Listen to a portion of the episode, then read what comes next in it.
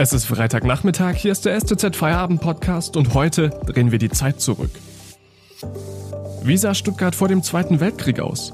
Mit dem Projekt Stuttgart 1942 haben Kollegen diese Zeit archiviert und für alle zugänglich gemacht.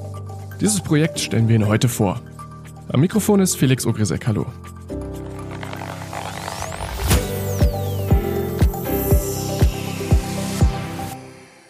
Stuttgart 1942 heißt das Projekt, über das ich selber gar nicht zu viel reden will, denn wir haben einen Gast im Studio, Jan-Georg Plawitz.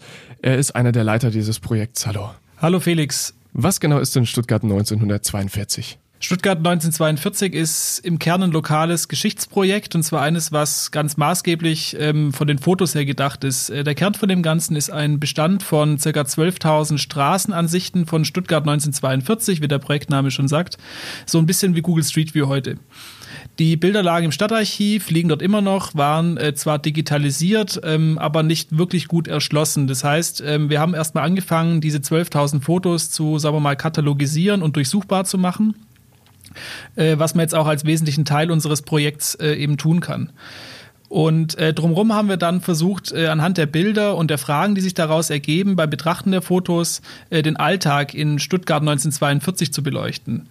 1942 ist ja so ein Jahr, was, ähm, da denkt man vielleicht an Stalingrad, da denkt man an Rommel in, in Afrika, aber man weiß eigentlich nichts darüber, wie der Alltag von den Menschen hier, zum Beispiel in Stuttgart, ähm, gewesen sein mag. Und äh, diesen Fragen spüren wir im Grunde mit, mit sehr, sehr vielen Artikeln, aber eben auch mit den vielen Fotos, äh, spüren wir nach und glauben auch, dass wir das einigermaßen begreifbar machen können. Wie ist denn dieses Projekt überhaupt zustande gekommen? Also ja, es gab diese Bilder, aber wie kam da die Verknüpfung zur Stuttgarter Zeitung? Wir haben im Grunde relativ zufällig von diesem Bilderbestand erfahren, der ja wirklich einmalig ist, glaube ich auch deutschlandweit einmalig. Ähm, zufällig erfahren, dass der im Stadtarchiv Stuttgart liegt, haben uns dann äh, mit dem Stadtarchiv zusammengesetzt.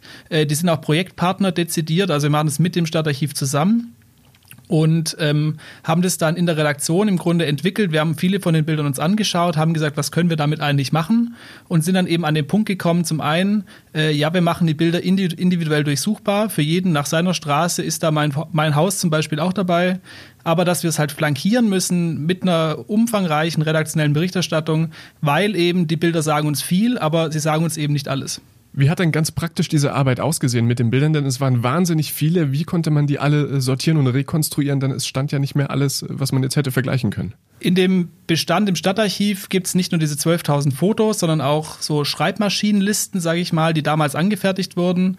Und äh, man kann über Bildernummern, kann man quasi die Einträge auf diesen Listen einzelnen Motiven zuordnen. Und das haben wir dann in einem relativ aufwendigen, auch, auch technisch aufwendigen Prozess gemacht und hatten so eben äh, sozusagen die Bildergrundlage einfach mal durchsuchbar gemacht. Und von da weg, da beginnt dann die Recherche. Also man guckt sich halt zuerst mal an die Königstraße, wie sah die denn aus? Haben wir Fotos vom Hauptbahnhof? Ähm, äh, man guckt, äh, ich habe erstmal nach meiner Wohnstraße geschaut, die Reuchlinstraße in Stuttgart West. Wie sieht die denn aus? Ähm, so und, und, und von da weg klickt man sich so ein bisschen durch den Bestand und sieht dann zum Beispiel auf diesen äh, Fotos sind kaum Autos zu sehen. Ne? Also die Straßen sind weitgehend autofrei. Und dann fragt man sich, warum sind die Straßen autofrei? Ist ja eigentlich schön, aber warum? Ähm, und dann kommt halt raus, naja, äh, es gab äh, vor 1939 gab es schon sehr viele Autos in Stuttgart. Als dann der Zweite Weltkrieg begonnen hat, äh, wurden die aber von der Wehrmacht konfisziert und waren dann sozusagen im Kriegseinsatz. Das heißt, ähm, die Bilder zeigen einem objektiv den Zustand, wie er damals war. Warum es zu diesem Zustand kam, muss man eben mit einer, äh, mit einer Recherche und mit einer journalistischen Fragestellung klären. Und warum es damals überhaupt 12.000 Bilder von Stuttgart im Jahr 1942 gab, das klären wir gleich. Vorher machen wir ganz kurz Werbung. Wenn Ihnen dieser Podcast gefällt, denken Sie daran, ihn auf Spotify oder iTunes zu abonnieren, damit Sie keine weitere Folge mehr verpassen. Außerdem können Sie die Stuttgarter Zeitung zusätzlich mit einem STZ Plus Abo unterstützen. Das kostet 9,90 Euro im Monat und ist monatlich kündbar. Damit bekommen Sie Zugriff auf alle unsere Inhalte, zum Beispiel auf viele Hintergrundgeschichten zu Stuttgart 1942 und die komplette Bildergalerie von Stuttgart aus dem Jahr 1942. Unterstützen Sie Journalismus aus der Region für die Region. Dankeschön. Jan-Georg Plawetz ist heute zu Gast im Podcast und stellt uns das Projekt Stuttgart 1942 vor. Wir haben gerade schon wahnsinnig viel darüber gehört, wo diese Bilder herkommen. Aber die Frage ist ja vor allem, warum gab es damals diese Bilder? Warum wurden damals so viele Bilder von Stuttgart gemacht? Warum kann man gar nicht ganz genau sagen. Es gibt dazu keine Überlieferungen, zumindest keine, die den Weltkrieg und diverse Umzüge ähm, überstanden hat. Ähm, mit den äh, Partnern vom Stadtarchiv zusammen haben wir im Grunde zwei mögliche Gründe identifiziert die sich zumindest indirekt aus den Akten ergeben könnten. Zum einen äh, tatsächlich dieses äh, Dokumentieren eines Zustands von der Stadt, wie sie sozusagen äh, vor oder während des Krieges war ähm, dass man quasi so, so bevor die Luftangriffe kamen, alles kaputt machen. Ähm, dann, aus dieser Logik heraus war das mutmaßlich nicht, weil damals 1942 hat man eigentlich noch an den deutschen Endsieg geglaubt und, und konnte sich auch noch gar nicht vorstellen, was da für Zerstörung auf, auf die deutschen Städte zukommen würden, über die britischen Luftangriffe vor allen Dingen. Der zweite und letztendlich äh, fast plausiblere Grund für das Entstehen von so einem umfangreichen Bilderschatz, sage ich mal, ist, äh, dass es damals schon Pläne zum Umbau von Stuttgart gab. Also man hat im Grunde schon damals sich überlegt, nach dem Krieg, wenn man wieder ähm, Zeit und Ressourcen und Arbeitskraft hat, ähm, die Stadt umzubauen. Und zwar ähm, interessanterweise genauso umzubauen, wie sie dann auch tatsächlich äh, in den 50ern umgebaut wurde, nämlich ähm, autogerecht äh, für den Verkehr, für die ähm, modernen Bedürfnisse des modernen Menschen gedacht. Ähm, und man hat auch schon kurz vor dem Krieg wurden ja schon Teile des Bodenviertels beispielsweise abgerissen. Äh, man kann davon ausgehen, dass, äh, dass solche Aktionen weitergegangen wären, dass, dass Straßen verbreitert worden wären. Und vermutlich wurden die Bilder gemacht, um sozusagen bei diesen Planungen äh, so eine Art Grundlage zu haben und da ähm, für die Verwaltung als Hilfsmittel, um, um diesen Umbau von Stuttgart einfach ähm, vorzubereiten. Jetzt haben wir also diesen, diesen, ich sag mal, riesigen Bilderwust. Ähm, wie habt ihr es geschafft, diese Bilder alle zu strukturieren, sodass es ähm, für, für die äh, User und Leser ein, ein spannendes Erlebnis, eine spannende Geschichte ist? Was den, den gesamten Bilderschatz angeht, haben wir auf, auf stuttgarterzeitung.de einfach ja die Suchmaske entwickelt, wo jeder User, die Userin quasi die Straße eingeben kann, die ihn oder sie interessiert. Also das ist sozusagen unser Angebot für, für die Userinnen, ähm, diesen Bilderschatz sich selber zu erschließen, wenn man so möchte, und sich selber da durchzuklicken. Ähm, für uns in der Redaktion war das einfach ein sehr aufwendiges Sichten der Bilder. Also konkret, ich habe den Daten, die, die 12.000 Fotos bestimmt zwei oder dreimal komplett durchgeschaut. Ähm, und daraus ist dann so eine Art erste Themenliste entstanden. Man hat dann mit dem historischen Wissen, wo wir etliche Kolleginnen und Kollegen hier im Haus haben, ähm, hat man noch weitere Themen auch identifiziert, die sich, ähm, wo man dann geguckt hat, passen die, haben wir dazu passende Bilder.